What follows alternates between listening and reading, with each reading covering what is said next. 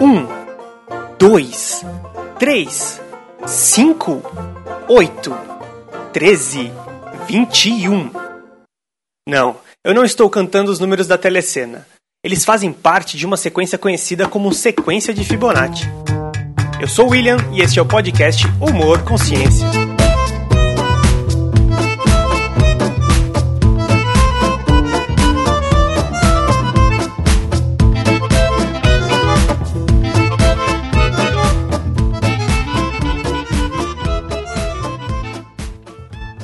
Responda a seguinte pergunta: O número de ouro está presente em tudo?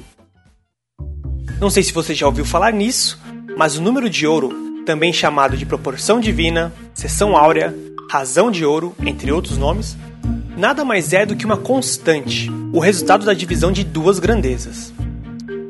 Esse número, tradicionalmente representado pela letra grega Φ, recebeu essa notação por causa do escultor grego Fídias, que teria utilizado o número de ouro ao conceber o Partenon.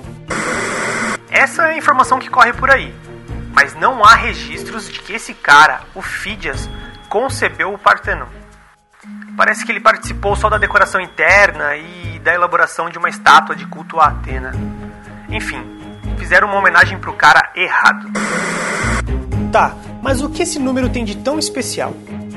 Muitas pessoas, inclusive professores universitários, dizem que podemos encontrar o número de ouro em muitos lugares. Nos galhos de uma árvore, no girassol, em construções antigas, nas abelhas, no corpo humano, nas obras de arte, enfim, em muitas coisas. Mas tudo isso é verdade? Sinto muito decepcioná-lo, mas muito do que se diz por aí a respeito do número de ouro é falso.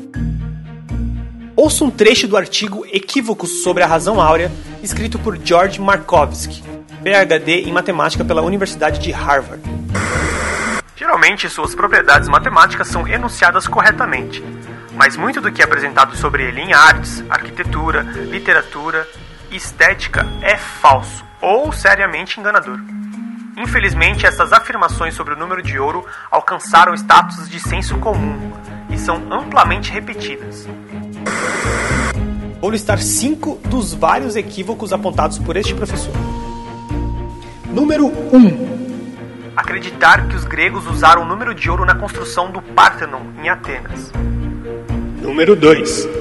Achar que a grande pirâmide de Kelps, no Egito, foi construída seguindo as proporções áureas. Número 3. Dizer que o retângulo áureo é o mais agradável em termos estéticos. Número 4 achar que o corpo humano exibe proporções áureas. E número 5, afirmar que Leonardo da Vinci usou a razão áurea no desenho da Mona Lisa e do homem vitruviano.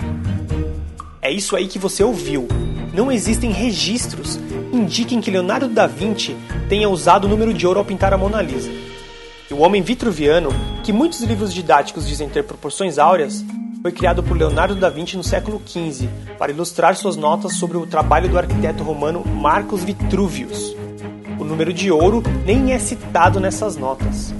Além de tudo isso, até hoje ainda não encontramos nenhuma árvore, girassol, abacaxi ou alguma concha de Nautilus que tenha o maldito número de ouro.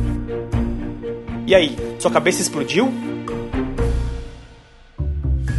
Calma, a culpa não é do número de ouro ele de fato está presente em algumas coisas. Sabe aquela sequência que eu cantei no início do podcast? Então, note que os números seguintes da sequência sempre são a soma dos dois anteriores. Pegue um número, por exemplo, o 3. Ele é o resultado da soma dos dois números anteriores, 2 mais 1.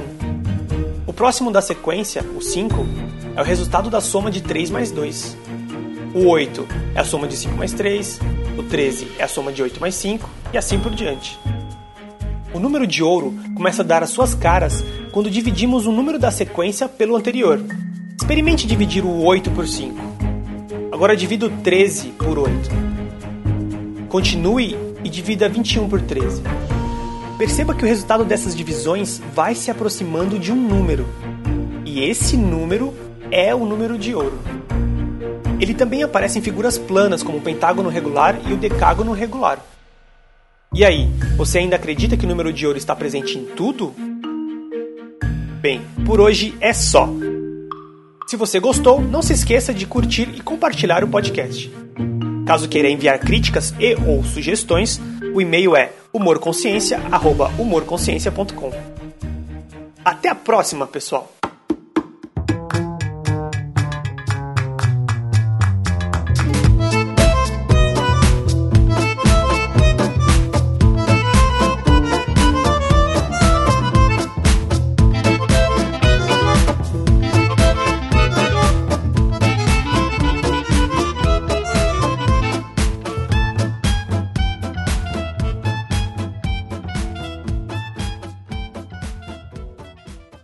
O Ministério do Humor Consciência adverte. É recomendável pesquisar antes de afirmar alguma coisa.